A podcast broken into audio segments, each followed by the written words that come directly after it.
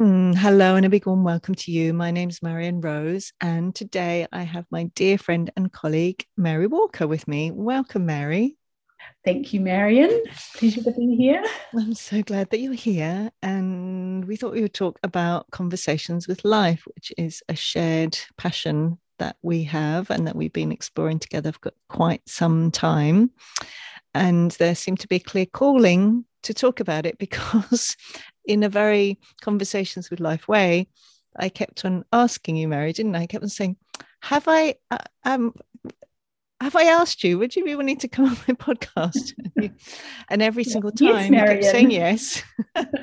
And then after the third time you said, did you realise that you had asked me three times? And I hadn't realised. And that in itself was such a conversation. And yes. I remember we were saying that before really understanding the Conversations with like life work in the way that we do, I might have picking picking up picked up what I call an emotional stick. I might have had some kind of self-judgment around why I was asking and forgetting that I'd asked, um but nowadays with the Conversations with Life work, it was, I, there was more like a, oh I wonder why that is, what's going on, what might be under- meaningful becomes meaningful. Yes. So the and I and I said that in the past I would not have felt comfortable to mention that you'd asked me before already, but I could see that it was meaningful.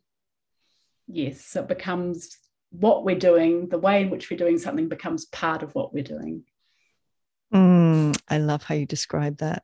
There's so much around this work as well that just brings so much meaning to everything in life, isn't it? It's like nothing nothing is outside the sphere of re- of meaning, including the fact that feathers coming here and licking out of the bowl licking out of the bowl of life. Is there anything left do. in there? As you do when there's a delicious meal, don't you just want to like get every possible delicious bit out of it, which is like the what Conversations with Life, isn't it? It's like here, you don't just have a few scraps. Here, there's actually a smorgasbord of meaning and belonging and purpose and story and myth and metaphor and synchronicity and yes. symptoms and uh, communicating. We are constantly being communicated to, and we are constantly communicating to life. Yes, and we get to gobble it all up.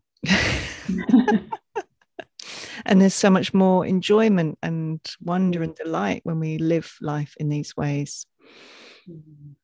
And um, so we're, we're we're living that again because we're um, going to be sharing another live round of uh, Conversations with Life course. And when we first started collaborating in this work, which was a year ago or more than a year ago, and it, we had the room first, the room, a place for Conversations with Life. There was such a sense, wasn't there, in having all these conversations with each other day after day after day on Voxer, which is a messaging app that we were, uh, we had a, I certainly did anyway, an even deeper sense of an ongoing participation in life, which was so magical and so meaningful and, and brought so much joy and wonder and delight in just everything, even yeah. the painful things, including the painful things. I remember when we first started talking about it, about creating the course, and do you remember the, that sense that it was just this little thing? we, we knew what it would be about and what would be included, and um, won't take long. won't take long. It'll be ready soon. And we were just invited into something far deeper, far richer than we expected um, necessarily in order to be able to sh- show and share how deep and broad life is and our place in it. Um, and it was a it was a wonderful time, wasn't it? It was so wonderful. For months we kept saying, is it nearly ready? we kept saying we kept telling people it's nearly ready, fully fully thinking it was surely, and then it was just more and more. There would just seem to be more doors to open and more um, spectacular rooms to walk into. Yes, and, and I have the sense as well, life is really saying to us, oh, you know, my darlings, you you know, you think there's there's this much for you, which is wonderful. There is so much more for you. There is so much love, and there is so much magic and mystery and meaning. And here I'd love to show you some more of it so that you can also um, show others who are who are interested in, in seeing that. Yeah. I'm just thinking about, like, but and what does that, like, what does that actually mean, that there's so much more there? And I'm thinking about how, for example, creating or creating any course, creating anything, we have an idea of it in our minds, and we can fully create from that space, create a thing. We can be using our intuition, our sense of what it is, and we can create um, time frames, and we can all of those things, and we can can and do create like that all the time. And for me, when I think about the conversations with life, it's about allowing in so much more than what we already know. It's allowing ourselves to be impacted and enriched by everything that's happening while we're creating.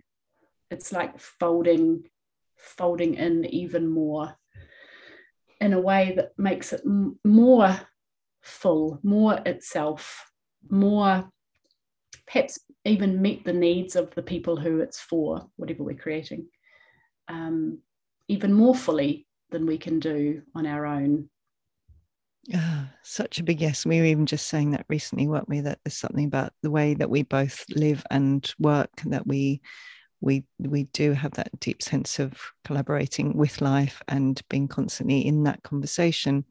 And there's something about what seems to get in, we get invited to when we when we're focusing on Conversations with Life as the the course material or the content and the book, that it's almost like life's like, uh, yeah, I'm really going to show you how much I am, or we are here, um, contributing, guiding, offering. Um, directing sometimes, because so often we we have we we have a mind, well, often I notice I have a yes, so I'd love to get this done by today, or you know, we'll meet up today and we'll do this thing. And often there's that deep sense of life saying, yes, sweetheart, I know you'd really like to do that. Oh, we have that beautiful metaphor, don't we, that you were reminding me of the other day, which the is playground the playground. Do you want to do you want to share that? Oh, uh, you share it, Marion, because I first heard you share it in okay. one of the courses, so it belongs to you. You oh, thank you. So it's like um you know, a, a little child who's like who wants to go to the park and knows the usual way they go to the park, and they're pulling their parents' hand and saying, I want to go to the park, come on, I want to go this way, and just dragging the parent, and the parent the parent just knows completely the whole map of the area and knows actually that way is three times as long, and going that way today is going to mean going through the traffic and whatever, um, and it's just saying, sweetheart, come this way, and the little child's, no, but I want to go that way. And that's so often, you know, we uh, in our beautiful knowing, you know, have an idea about how it looks, or we've done it this way before, or we think that this is the, the way. And life has so much more information and um, consciousness than we do, has is like knows that actually this way that, that they're gently guiding us towards is going to be so much more uh, direct, fulfilling, um, helpful, all the all the things that we could think of. But we're like, no, I, I this way, this way. And so often I find that is that um that gentle invitation to really trust that life really does know and wants to contribute, and that that the thing that is appearing not to go quite the way we wanted it to is often because there's some much more, yeah, that they know. They just, we need to trust them. Yeah. It's a gentle rerouting, perhaps, that we can't see. And I what I hear when I hear you share that again is like the heart of that really is trusting, isn't it? Because when we can see our way to do things, this feeling that um, we're being invited to not do it that way and to do it some other way mm. necessarily requires a trust in that. And so that goes to the heart of it, isn't it? Is our belief about about life and about um, how do you describe it? I'm thinking about how we how we relate to life, is life a loving um, entity? Is it supporting us in what we want? All of those kinds of ideas start to show up in how we feel about what we might call being thwarted or being stopped or being prevented. It's like rerouted, mm. given another way, shown something more beautiful. Just trust me, come this way. Mm, I love that, Marion. So I'm thinking these two things, aren't they, that often when we talk about the tenets in our course is that it really invites us to see the way we perceive ourselves. So Uh, talking about what I was saying earlier about the, you know, I would have judged myself that I'd mentioned three times already about the podcast, and also life that really invites us to um, see how we're perceiving life with a capital L, or if you call that the universe or consciousness or divinity or whatever, to actually, you know, what is our perception of mm. ourselves and of life. And yes. we talk a lot about cultural conditioning around that, that for most of us growing up in what I call the disconnected domination culture, we've been uh we, what's the word we've been we've internalized the ideas that basically there's something wrong with us, and often some version of life is, you know, against us or harsh or punitive, or if things don't show up or work out that we're being punished, or we're being told that we're doing it wrong, or that we shouldn't do that anyway, or we should just give up, or whatever it is. Whereas this is really based on such deeply loving and powerful concepts, isn't it, that we are that we are um in relationship with life, and that both of us are gorgeous love. We are, that we can trust ourselves when we say something three times or when we forget something, and that we can trust that life does have us, and uh, the love that's pouring from life to us at all times is mm. immense, even when we're going through the most try, trying, painful times. Yes.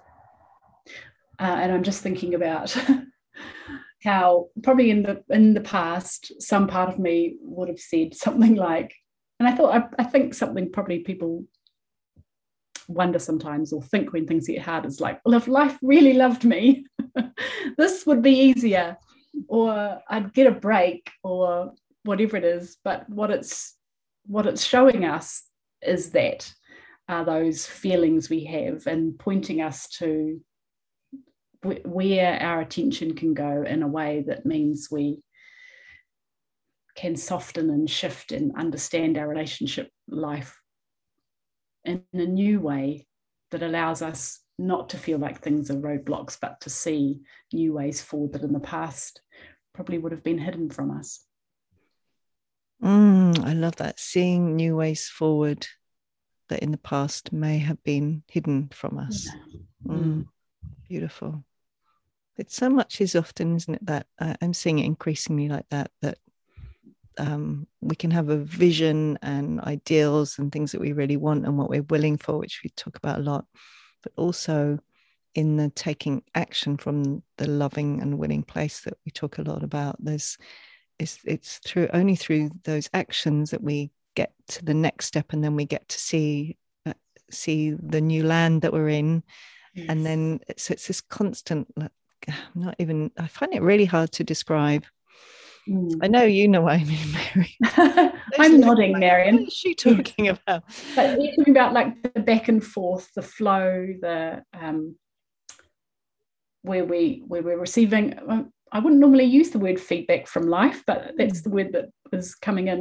Um, that we we receive a response in some way, either things aren't working or are working, and then our part in the conversation is, and and what now? Yeah. What now with that? Yes. And we can respond in lots of ways by becoming more clear about what it is we really want, or by taking the action that seems natural now, given what is showing up around us. But we're always responding in our in our thoughts, in our actions, in our longings, in our wonderings. And it's a constant. I'm seeing it as like we're walking, but life life is right with us. We're having a conversation as we go, as we walk down the road, um, adjusting and um, sensing and pausing, and that's how I'm that's how I'm feeling it. Yes, I really love that. I, I'm thinking of the practical example about um, painting my house, the inside mm. of my house. And there's something about that practicalness of uh, I start off in the bedroom and I started tidying up things, and then I had paint already and I painted.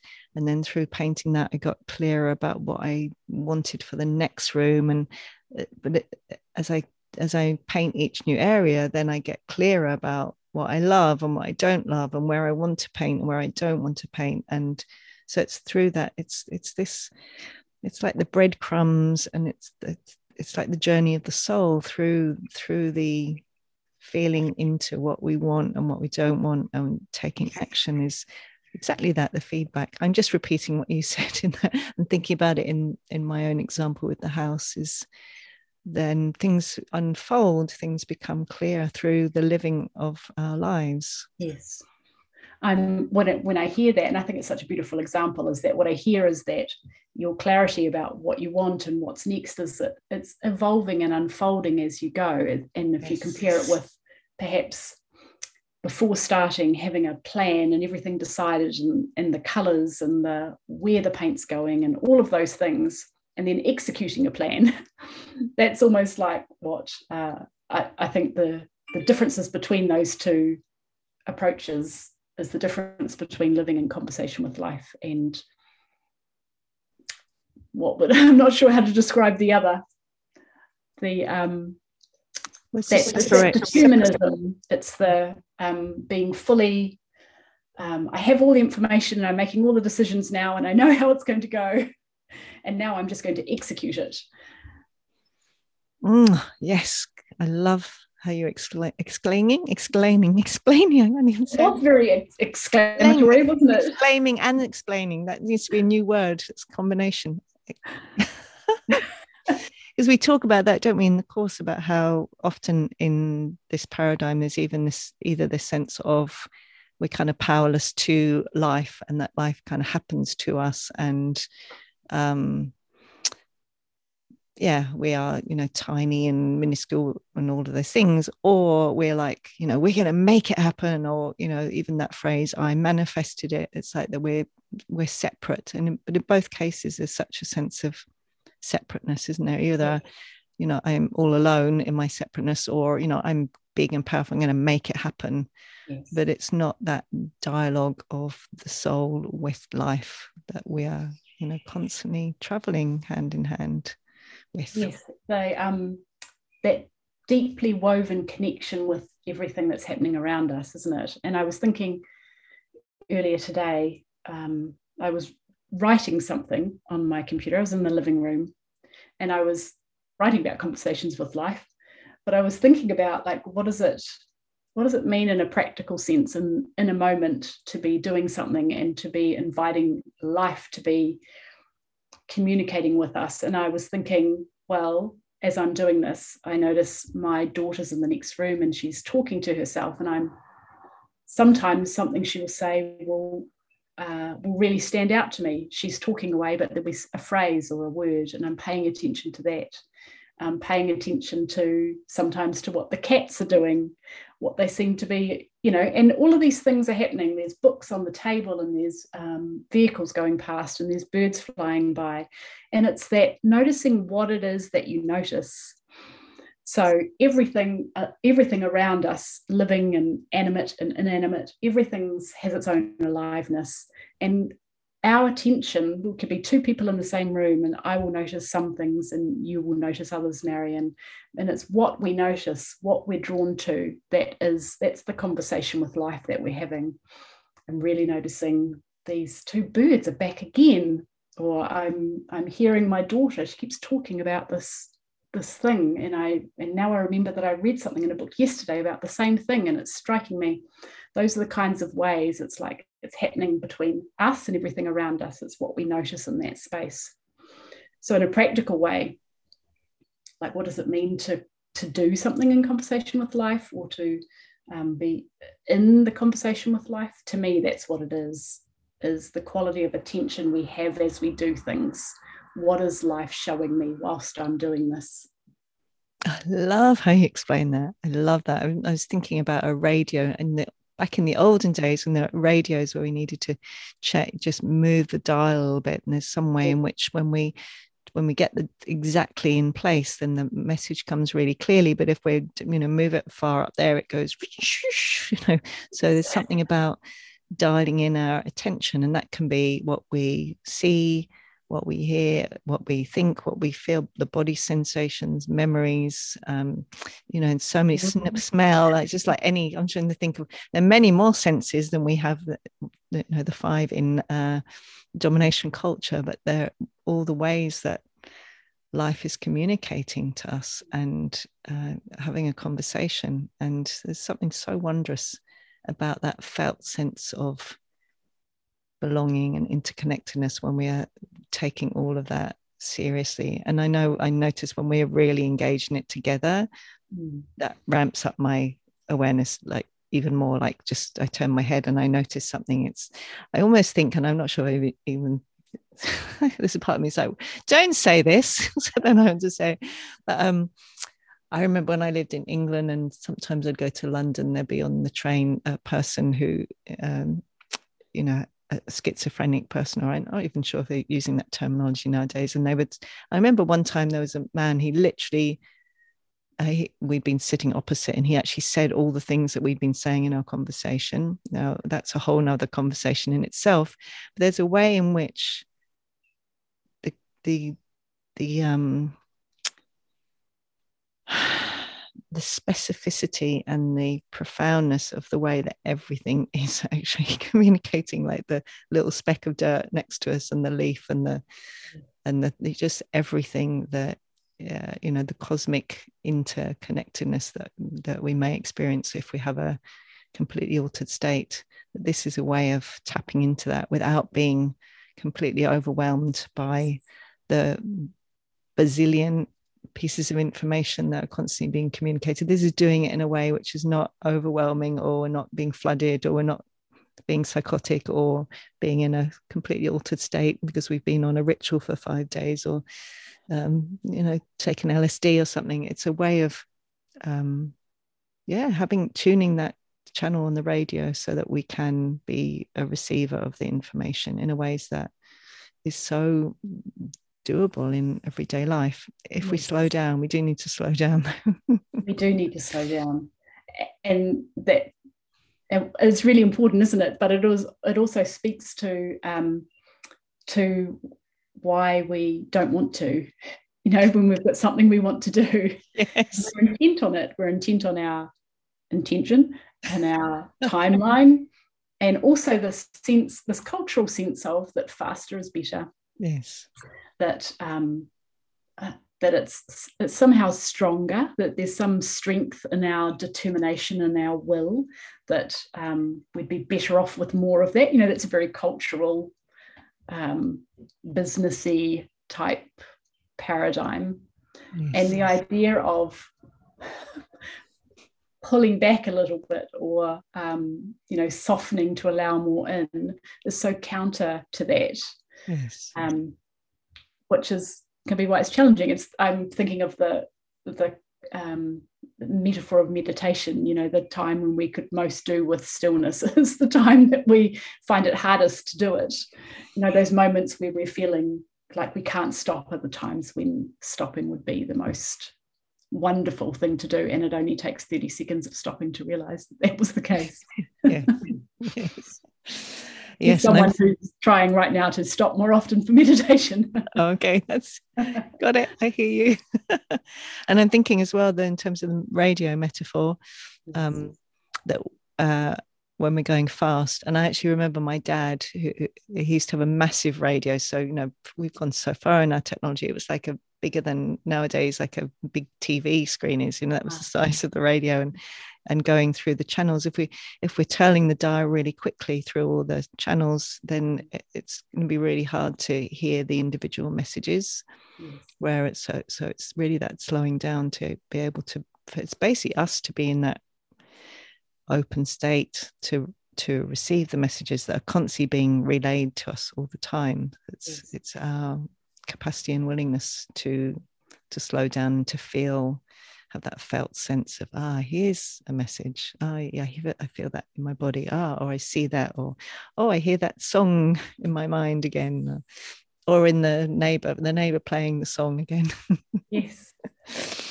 I love hearing that. And I'm thinking about, what are your favourite ways? What are the common ways that you you feel like life is speaking to you? Or what are your favourite ways? Do you have? Uh, well, some of my favourite ways, you know, one of mine, and I haven't had it so much recently, and I'm a bit disappointed. So um, I was about to say life, but it's probably me. You know, one of mine is books. Books, yes. It's almost every book, often, but not the last few. I read uh, like direct messages, and they're always novels. Um, so I used to only ever read, you know, psychology or therapy or things, but actually I find I get so much more helpful direct information that's specific to me when I read a novel. Just every single time there are people in it that have the names of people from my past. They're directly working with a theme. There will be specific sentences or words that are um, jump out. Like actually there was one, the most recent one, it kept on having things like, you must be careful what you ask for. And it was all about a woman, ty- you know, having a bit of a time travel type experience. So apologies, life. I was not acknowledging you there. You were totally giving me what you always do. So books is one of my favourites. Yes. I'd love to share. I'd love to share more, but I'd love to hear. Uh, tell me what you. Yes, I, I would love to share too. Um, and but also I love what you said about um, that you used to just read psychology books and therapy books. And um, and now you're finding you you get more from novels. I'm thinking about how it's a beautiful metaphor for how we can be so busy looking for the answers. You know, we're looking for the information, the piece of information that we're missing. And life is like, just relax. Just have oh, fun. We'll bring it to you. Yeah, have fun. Put your feet you know, up. The... Do something you love. I mean, it's up to you if you want to read the next book. Sure. But I have a novel here that's got more for you. Um, with that, just that lovely sense of relaxing and liberty, and love that. Yes, um, one of my favourites is songs. Mm. So waking up to songs, or just finding myself humming a tune, and it can it can appear in my mind like simultaneously with a question or a thought. Um, and depending on how tuned in I am to being in conversation with life, it, it can take me, I could be humming it for an hour before I realise what I'm doing, or it arrives like an answer, you know, right in that moment. But, and last year, as we were um, doing all this together for the first time, it would be songs, but it would be when I got in the car. I would get in the car and the radio would come on, and it would be, it would just happen over and over again. You know, where it becomes funny, it becomes like, okay, I can't believe this. And after a while, you, you have to stop saying, I can't believe this. It's like, you wouldn't believe, well, you will believe what happened, Marion. That's how the conversations will start to go. And it would be either it would be the whole song, or it would be just the line of the song would be a match for whatever I was, whatever was present in my life that I was paying attention to, whatever questions I was holding, whatever I was considering. It would just be like, there's life singing to me. That's what it felt like. I, I feel so joyful hearing that, and I, I'm really having that sense, yeah, life, well, I'll give you a lovely story in a, in a book, I'll sing to you, I'm here, you know, I love you, how would you like to receive these messages? Funny, those two examples, and, and hearing you express it like that, which I love, is like it's that sense of it being a loving parent. Yes. Stories at bedtime. Yes. Lullabies. Yum. How wonderful. What else? I'm trying to think. What else? Animals. One of my another one of my favourites. Mm. Animals and children, actually. Just like children as messengers, animals as messengers. I'm really grateful to um, Philip Gollabuck, who I trained with at the Field Project for many years, two thousand six, I think, for about six years, and um, I was very influenced by his work. And it was through him I really, really got that children are the most incredible messengers. So anyone who's worked with me in sessions or in groups will know that, you know, if a child comes in or they're calling for something from the other room, and I often know you know, parents will often be like, oh, you know, I'm so sorry. And then over time they realize I'm going to be saying, what did they, what did they say? And I know with both of our children, Marion, in terms of, or, well, young people, in terms of Conversations with Life, they're incredible gifts yeah. that they give us time after time after time. It's like, in, you know, exactly. I remember last year when we were working on the room and we'd be like, well, what should we do here? And then one of our children would come in and they'd start saying something and we'd be like just listening to every and repeating every phrase that yeah. they were saying, because we, and it was always the exact whole content and the understanding, and just incredible. It was, so, it was. And you know, I'm I'm hearing you, you know, reminding me of that example, and I'm thinking, even as I'm hearing us talk about it and listening to you, I hear this voice going, oh, come on. You know, like it's, it's it's sounding a bit ludicrous or a bit, do you know what I mean? It it can, except in the moment when it's happening, and you know, yes. it's not a um, the knowing is a just a deep felt sense of yeah. understanding. It's like the meaning landing all all in one great whoosh. Yeah. That we know what that means, yes. and that idea that um, that we can know that that something can happen, show up around us. We can hear something, and and we know that it's meaningful, and it might not look like anything to anyone else. Yes, that the understanding that the the conversation with life that you are having is so deeply personal, and having the ability to trust. Trust our response to what is showing up as, around us, I think, is. Um, for me, and I see it with other people that we've shared the Conversation with Life work for, is understanding our trusting ourselves in our what's showing up around us and how we know what it means for us. Yes, and that's been part of a not a challenge, but was, um, you know, as we share about this work, to how do we share it in ways that is that. is meaningful for someone who's listening. It's like a sharing a night dream. You know, we might share a, which to me is like same as Conversations with Life. We might share it, and it, and someone else might be listening and kind of go, yeah, right. But you know, for us, it's that deep felt sense of meaning. And you know what I really appreciate about when we're listening to each other is like um, giving, like even if we might not get it, and of course more and more we do get it for each other, because we know the. the twists and the turns and the tale, and we see the connections, and we're listening with that kind of um, quality of consciousness is, but um, yeah, it can be really hard sometimes then to to share in ways that doesn't just sound like you're being a bit like, yeah, as you say, a bit kind of like, oh, that sounds a bit weird, weird, weird yes. in the original name of the the word weird, which I yes. always love, as you know, W Y R W Y R D. Yes. Which is so different to the um, modern meaning of the word weird. Yes. Absolutely in touch with magic. Yes. And that idea of um, how to share it in a meaningful way is, is reminding me of like what, uh, I want to say what a leap it is, or how, I say it's a leap of faith. There's something, and it's again, it's around this idea of trust, trusting that a part of us can sense that this is right, that this we are interconnected with everything around us, that things are communicating all the time, back and forth, we are influence, influencing things around us. That sense that we have, that we are part of all it is. Um, and even if we're not sure what's showing up around us, being willing to leap into, I want to find out, I want to know, I, I want to I want to feel life communicating with me, and I want to be in that conversation with life, can take faith sometimes. Mm, so can, can't it? My experience of it is it's brought such a deep sense of belonging.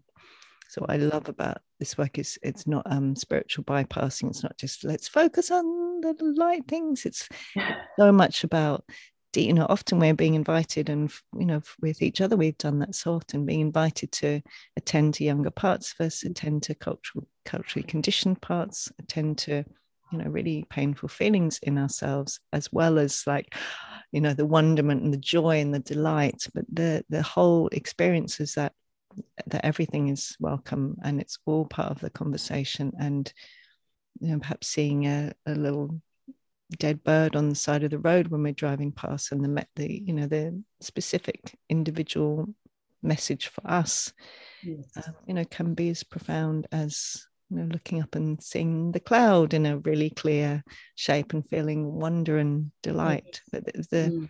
the felt sense of is one of belonging and um, a felt everyday sense of, you know, I, I belong here, I'm part of this, we're not separate. And that's yes. why we talk a lot about the cultural conditioning, because it, it is one of the ways we can really return to that sense of it, em, embeddedness. Yes. I like yes. embedded. Yes, I love that embeddedness, and that that sense of belonging, but also of support, particularly as we tend to those parts of ourselves or turn our attention to those things that we can feel life inviting us to. And um, I, I'd love to share an example of that for me. So um, we have these little kittens, Prince and Oreo. And uh, when Oreo was six months old, so this is not that long ago, a few months ago, um, he disappeared one night, didn't come back. And the next day we couldn't find him, and we were going away on holiday. Um, while we were away, someone was searching for us and um, found Oreo, took him to the cattery that he was going to be staying at, which was the vet's. Um, And when Oreo came home, it turned out that Oreo had a broken leg. So piecing things together, there was a scuffle with a hawk, and Oreo's leg was fractured and at some point broke. And Oreo needed to be in a uh, kept contained in this tiny little cage for, um, what did they say? I think two, two months. I think it was two months, eight weeks, something like that. So slightly bigger than a cat carrier. And at the same time as that happening, I had this sense of really being invited to tend to some younger parts, some um, experiences from when I was younger that felt really tender and sore.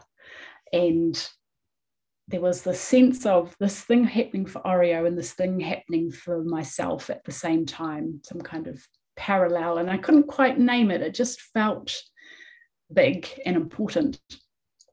And um, when we brought Oreo home after having his leg reset, um, I remember lying on the floor next to him. I couldn't get him out of the little carry cage that he came home in because he was still all dopey, and I needed to move him into this bigger cage. And um, whenever I did, he would screech. And so I just lay with him on the floor, and um, as I looked at him, and he had bars coming out of his leg, I just had this flash of remembering um, my sister had passed away when she was twenty-five and I was fifteen, and I had this flash of visiting her in the intensive care unit before she passed away. And um, I just started to cry as I lay there on the floor with Oreo. I just cried and cried, and I remembered that I didn't cry when I visited her in hospital. I just, it was not, so, I didn't want to cry there and amongst all these people. And I just, I think I cried all the tears that I couldn't cry at the time. And then as time went on, I had the sense that, um, you know, Oreo's time in this little cage that he was in healing, that there was some time parallel for me around the work that I was doing and all those parts that I was tending to. And it came time for Oreo to get out of the cage, and it was all very exciting, and I just had this feeling there's more there's more to do. And sure enough, Oreo needed another four weeks in the cage, and the day that he got out, I also had this felt sense of relief and release after having really spent time with the younger parts of myself. And um, it was probably one of the most profound examples that I know was life supporting me, um, and dear Oreo supporting me as well. Mm, such a sense, isn't it? And through really, mm. I feel so touched hearing you share that. And it's such a sense when we see life as supporting us to attend lovingly to yes. younger parts, to unexpressed feelings, to places in ourselves that really are calling out for that, then everything changes, isn't it? Rather yes. than rather than we're being victims or this is being done to us, it's a, this loving invitation. Yeah. That's right. And, it, you know, from the outside, of course, that could just seem completely coincidental. Mm-hmm. And I could feel, I could feel it was deeply meaningful. And, and, and that timing helped me understand how important that healing work was for me to do, that it was time for that, that it was not just push that aside and carry on with the other plans I had, because I had lots of plans and they all, they all waited. But it was partly because I, I could feel that connection with what was happening for Oreo and this healing, this healing time that he needed to be contained. Yeah. And so beautiful. Mm. So beautiful. And I really hear you talking about that, the, you know, my passion for understanding will and willingness and willfulness, and, you know, in our, how we can often be a little bit willful, and this these processes really require our willingness, not only our willingness if it's we're focusing on something we really want and whether we're really truly in an embodied way willing for that, but also our willingness to to um say to life, yes, I hear what you're inviting me to do, and I'm willing to do that. I'm willing to lie here and cry. I'm really willing to to feel these feelings. Um, something really profound about that, isn't there? And and often, of course, unfortunately, that we're not willing, and or we don't understand, and then the message, you know, life needs to knock more loudly, not because life is against us or has something in for us, but because this, you know, our soul really needs to attend to something. So things will get louder and louder, and often they do get more painful and unenjoyable, because yes. because often that would be the only way that we're actually willing to listen. Yes. So a sigh at that point. It felt like a sigh-worthy moment. It did, didn't it? When I was hearing you share that story, I was remembering a recent one I had, because Um, the message is the conversation from life can show up in symptoms, in synchronicities, in signs. And I remember one recently when I was having symptoms in my body that were really uncomfortable. I was having a really unenjoyable taste in my mouth, like a metallic taste. And I was trying to work out, trying to work out with my mind what it was. And I was getting more and more unenjoyable. And I remember one day I said to life, could you just show me what the, what, what this is and what this is? Oh, no, I said... I think I said something like, can you let me know what I need to stop eating? And at that, that exact moment, I took a sip of what I was having at the moment, my raw hot chocolate with medicinal mushrooms and um, some kind of nut milk, I think it was. And literally, I took that mouthful and I started choking, you know, sometimes how, oh. you, can, you know, it can go down. Anyway, I was literally choking for a little bit, and I was like, mm, that's a really clear message. So I do often, we joke about this often, we say, we'd like to hear, and could, could it be in a really enjoyable way, please? So we need to be careful what we ask for as well sometimes. Yeah.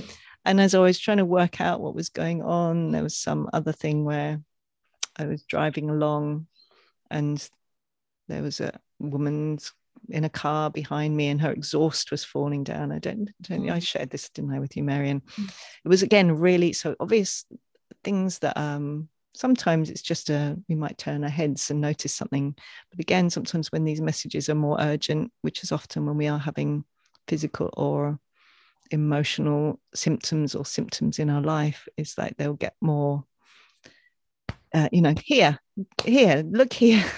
In our face. So yeah, louder, more bright, more surprising. They either be unexpected or unusual or repeated. They become this unavoidable, is, don't they? Yeah, this is life going, hello, I'm really trying to communicate. And we're like, what? No, what's going on? And we're trying to work it out. And life's going, hello, I love you, I'm here. like, the, like the letter I had waiting for me for weeks that said, um, what did it say, Mary, today? Please.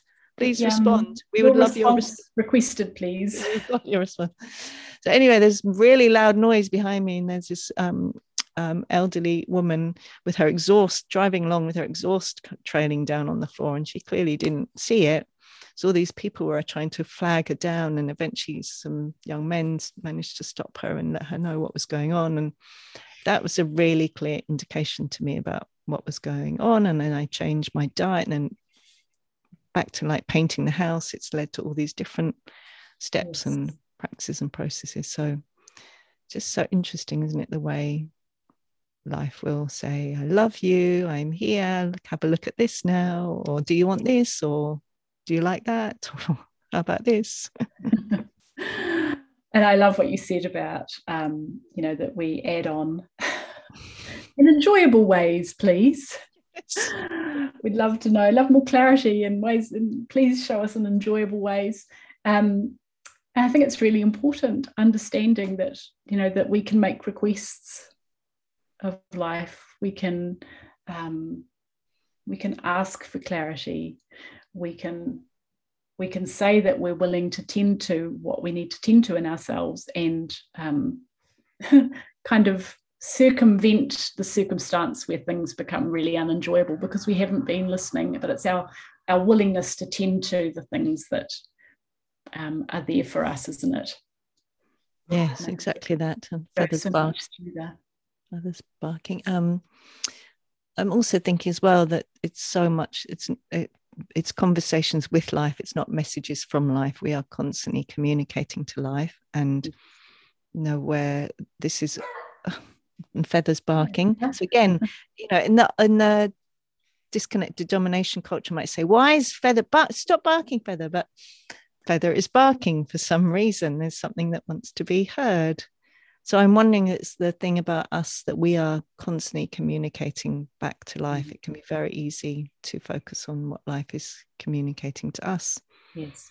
And this is really different from um, many of the ways, and, and not not the way that everyone works with law of attraction type of thing, but it's a really, has a really different way to many of the ways that that is done, because it's so much about um, what we want and what we are willing for. I have a sense you might feel called to speak. Do you have something here? Um, I have an, I have an example to share, but I don't, mm. uh, but does it relate to that? I'm not sure. I was just thinking of an example of mm. the way that we're constantly communicating to life, whether we think we are or not. Yes. Oh, I'd love to hear that. Mm. Are you willing to share that? Yes, I can share, I can share that. I was um, noticing the number of things. I was suddenly struck by how many things around my home were um, not fully broken, but needed some tending to or some repair. And how willing I have been to just make a little workaround, and um, and for me, I could really see the um, being willing to ask for help and be willing to receive help from others. It really highlighted that to me, and it was so clear. And I suddenly felt really willing to receive the help that I needed. There, there are many things that I can't fix. There are building projects and electrical things that um, I, I do need help with. And I felt willing for that. And I, what I realized I did was I made a list of the things, and then I didn't do any more. And in the not doing any more, that's a communication to life. That's, mm. you know, our part is, and, and what is there now for me? What, what is there to do? And sometimes we can, we can see things, we have an insight or something new opens up, and there we sit still. And our willingness to to take action in the moments where action is required. And we were talking earlier about slowing down and not being willful. And on the other side is life life will invite us that this is an opportunity to move forward and to move toward what it is that you really want and what you're willing for. So I made some calls. Yay! Yes. And I laughed, I giggled that yes. there I had stopped. Yes, because sometimes, and it's different in each case, isn't it, because sometimes it is enough to just to say and and maybe to do a willingness practice and go, yeah, I really am willing. Yeah. But often there is action required in service or from that place of lovingness and willingness. Yeah. Um so it's it's mm-hmm. bearing that path, isn't it, noticing when we're being willful, but noticing when we're also not not taking action, where we're yes. are being invited to say. Life is like, um, will you, do you, would you really like that? Would you want it? Because you get to choose. Yes, yes, that's right. And similarly, the the whole thing about, and I, again, I'm really grateful to Philip Gollabuck, because I learned so much about this from him. Um, so many of the ways where we keep saying, I really don't want this. I don't like this. I don't want it. Why does this keep happening to me? And but we are we are saying yes to it, and in some way or other we are not speaking our no, what I now call our neo no, and we are willing to put up with things that we don't want. And because it's our willingness that is so much about what we communicate to life, our willingness, not what not what we want or don't want, it's what we're willing for or not willing for, that the the conduit of communication happens through. So yes. For me, it took it took a really long time, and I think often, again, people are maybe in more um, personal development slash spiritual slash uh, inner work, who focusing maybe on being more compassionate or more loving. We might be, yeah, you know, I just need to do more inner work, and I just do more inner work. But often it is that point where we need to say, to express a no, or to take action, or to really say, I'm not willing for this to happen anymore. Or sometimes it's even just. Um, really holding that energetically, I am really not willing for this. Yes. And the difference between I don't want this, I don't want this, or I'm scared of this, or I don't want this, to no, I'm really not willing for this. Yes. And the um, again, understanding that that that's available to us.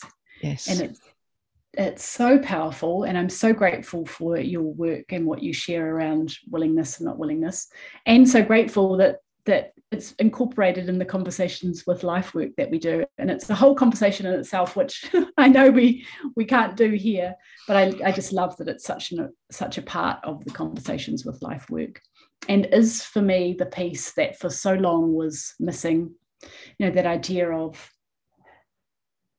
that I could feel what I was called to do, I could feel what I longed for, and and was met with this gap of that's what I feel called to, and here I am, and I I can't find my way to it. And I think that's really common, and what we think the bridge to that gap is is our willfulness and our determination and our just think positively and, you know, fake it till you make it, or whatever it is, that there's it, that's there's something there's another way to be. And um I think it's that work is such a gift that just has brought me into conversation with life in a whole new way.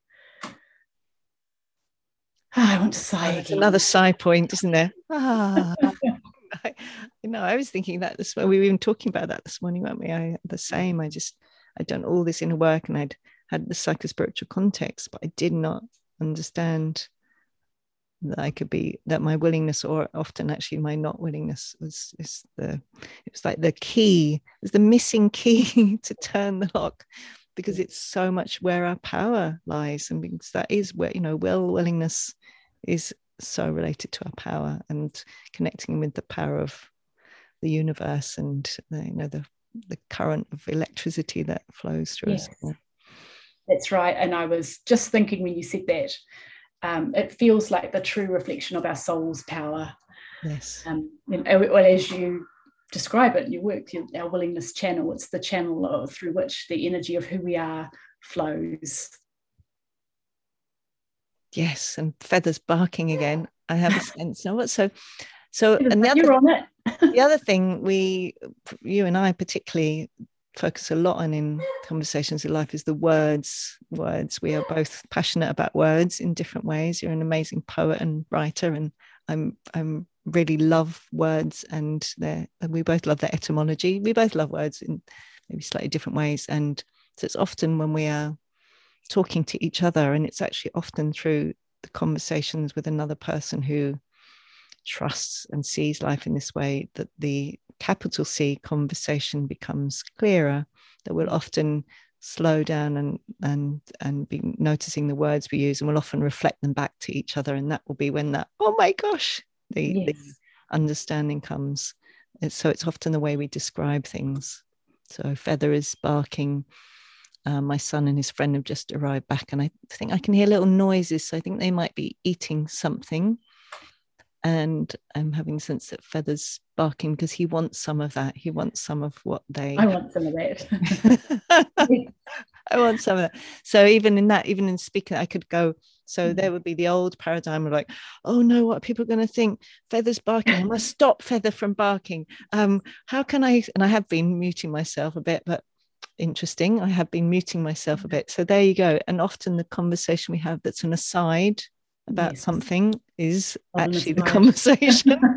Yeah, that's right. It's showing us the the way in which we're having the conversation is the conversation. Yes. So often it's yeah. So um yeah, wanting something, wanting something yummy. That's what did you hear? Because you sounded like you heard that. You said I want some of that. What did I you? I want some of that. Well, what I noticed was that Feather would bark at a point where there was some some particularly true thing said. Oh, did he? Like a punctuation point is what I would hear. Yes. Want that? There it is. And there it is. And they're onto it. Mm. Little animal beings. It's reminding me of yesterday, and again, and so interesting to notice what you were saying earlier on and what I was saying too. I think there are, you know, again, for so many of us, the cultural conditioning, because we have lived in a, most of us in a disconnected domination culture where for literally thousands of years, and or perhaps less for some of us, we've been, and it's been dangerous to talk about things like this, or we've been shamed or judged, or you know, there was the witch burnings, and you know, just in modern culture of scientific materialism or whatever it's called, sometimes to actually speak these things we can feel some fear, like maybe will we be shamed, will we be believed, because often as children we may have had experiences of interconnectedness or numinosity or synchronicity. They all have an icity on them.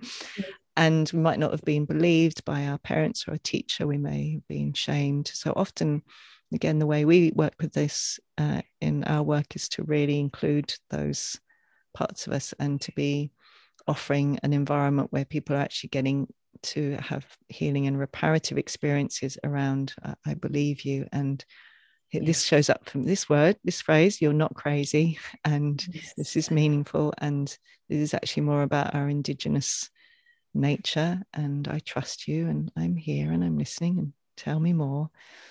And now I've completely oh and that, so the example I was going to share, which I had that younger part sharp, was yesterday we were working on the on the course, and at the moment I said, oh, Feather was lying next to me, and your dog Sue, well, you're not your dog, but you know, the dog that lives with you, Sue was yes.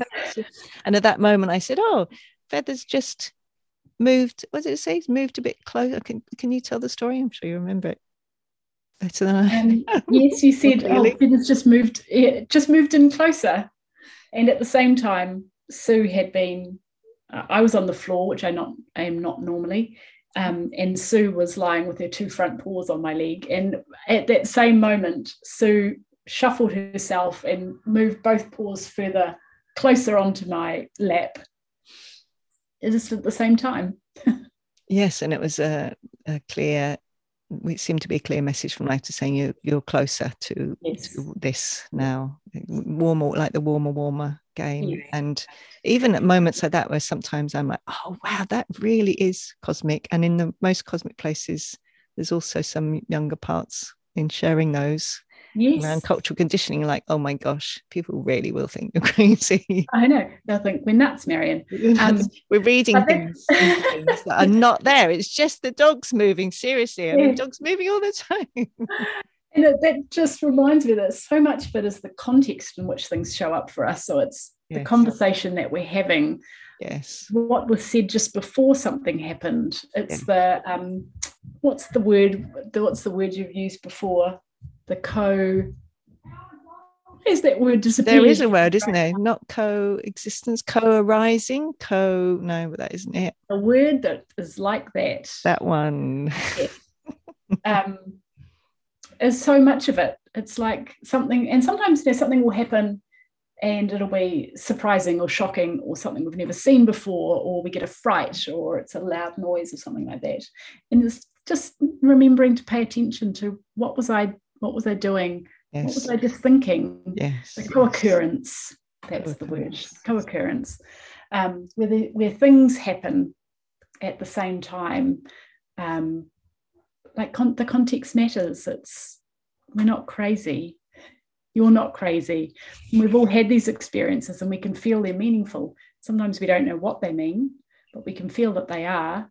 And we don't live in a culture where we talk about it openly. So we're often left with these um, parts of conversations. Oh, these, like, yeah. little, it's like overhearing things, a scrap of conversation that you overhear that you can feel like you want to know more, but I don't... I'm not in the conversation. I'm, I'm feeling yes. dislocated from it. Mm. Oh, and I have such a sadness there. I have a sense of not only an individual sadness, but a cultural sadness that there are millions upon billions of these conversations happening all the time, or life trying to communicate to us, us trying to communicate to life, and just the not, just not happening, not meeting in the middle. And, and I feel so sad when I remember that. And I know for myself there's been many many many I remember one time when Sunny was really trying to communicate something to me, and um it was around wanting to share my voice more, and he was about four or five, about five at the time, and he was doing all these things which were about bigness and um being seen more, and I got frustrated. Like one time he broke the car seat on my car. I was lifting it up and down up and down and I just for a few moments I felt quite frustrated. And so, of course, you know, there's a way of parenting. So there's a way of perceiving things in terms of what's going on for a child. And in this work, it's like really perceiving that they're also always communicating, not always, well, maybe they're always, they're communicating often to us, for us. And yeah. the things that we might be having a reaction to and wishing they won't do is because they are also, because they're so open yeah. to the field of all that is, they're often yeah. saying, here, come and look at this, come and look at this, here, look at this, here it is, here, I'm going to do this. And the more we reactive, the more often that is, um, you know, these lovely little souls just trying mm. to tell us something that we are not seeing or hearing in all the other ways that life is also. It's like this this um orchestra of, here, I'll send you a bird. Oh, you didn't see that. Okay, I'll send you a song. Okay, you didn't see that. I'm going to send you a dream. Okay, you didn't see that. I'm going to send you. Oh, so we didn't even talk about this. Like I've often my Instagram, don't we? We'll often go. We're in the middle of a conversation, and we'll have this calling. Just going to look in Instagram. We look in there. There's an exact message. Like I've I've sent you the Instagram message. I've sent you the ad. Your friend called up. You didn't hear. So now I'm going to ask your child to break your car seat. See if you can. Will you now? Will you listen now? Yeah. And I'm laughing because um, I can hear my daughter at the door. And she's whimpering like a little dog that wants to get into the door. Oh. She's wondering, am I done yet? I don't know. Okay. Well, but, um, are we done? To, uh, no. Yeah, well, I think we probably are close to we done. probably are done, yes. Um, what I was going to going to say just reminded me of, you know, this idea that, you know, we're not going mad. And one of the things I think is really helpful to ask for or to think about for ourselves is if we think about the times that we have felt called to share something with somebody, to have popped into our minds and we've called them, all the times that we have felt ourselves doing things, interacting with people, um, I'm trying to think of other examples, but do you know what I mean? Yes. Life's, life speaking to somebody through us, yes, when yes. we feel moved to reach out, to do something, to do something in a different way. Life is... we are part of somebody else's conversation with life. And I think when we when we realise that, that sometimes we do things without really knowing why we're doing them, I think that's part of what's happening. And so when unusual things are happening around us and through other people for us, that we can understand that life is communicating to us and we can trust that. Yum. Mm. Yay. Well, we could talk forever. Oh my God, and let's talk forever. That's what the course is for. we, we do have a course if you love this. I, I have that sense when I'm with you, Marion, in the room last year, and as we're deepening and deepening our conversations again at the moment. And just, I love this stuff. It, I just feel not just, I feel so joyful talking about it with you. Thank you. Yes. Oh, my pleasure. And thank you too. Ah, okay, well, um if you'd like to know more, we do have a free intro and we have a course. So have, have a check out on the on um, my website or Mary's website.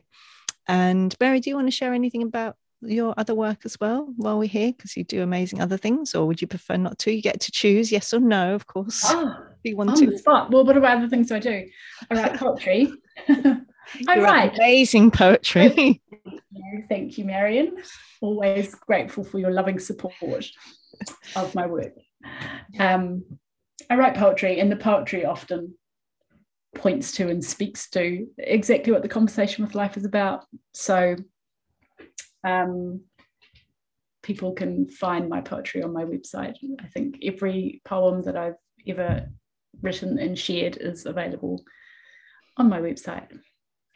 Mm. And I love how you do that. I think that's why when I first read your poems, and I, there's only a few poets that I really know, and you know, Rumi, Rumi's one of the main ones, uh, like Rumi and Mary, Rumi and and Mary Oliver, Mary and Mary and Mary Walker.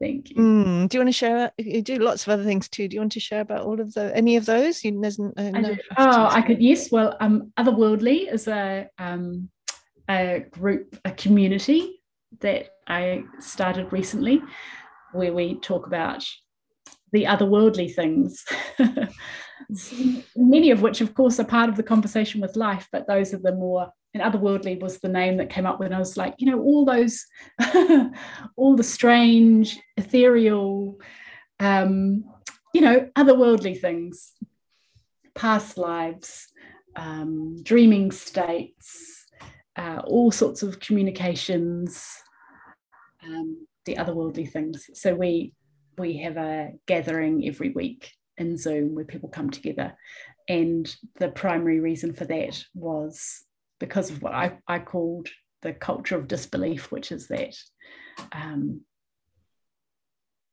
being believed, being able to share what we've experienced and have people listen and say, I hear you, opens up more of that part of ourselves. And I think it's really important that we are able to claim the ways in which we are in the world that are more than the world that we can see and touch.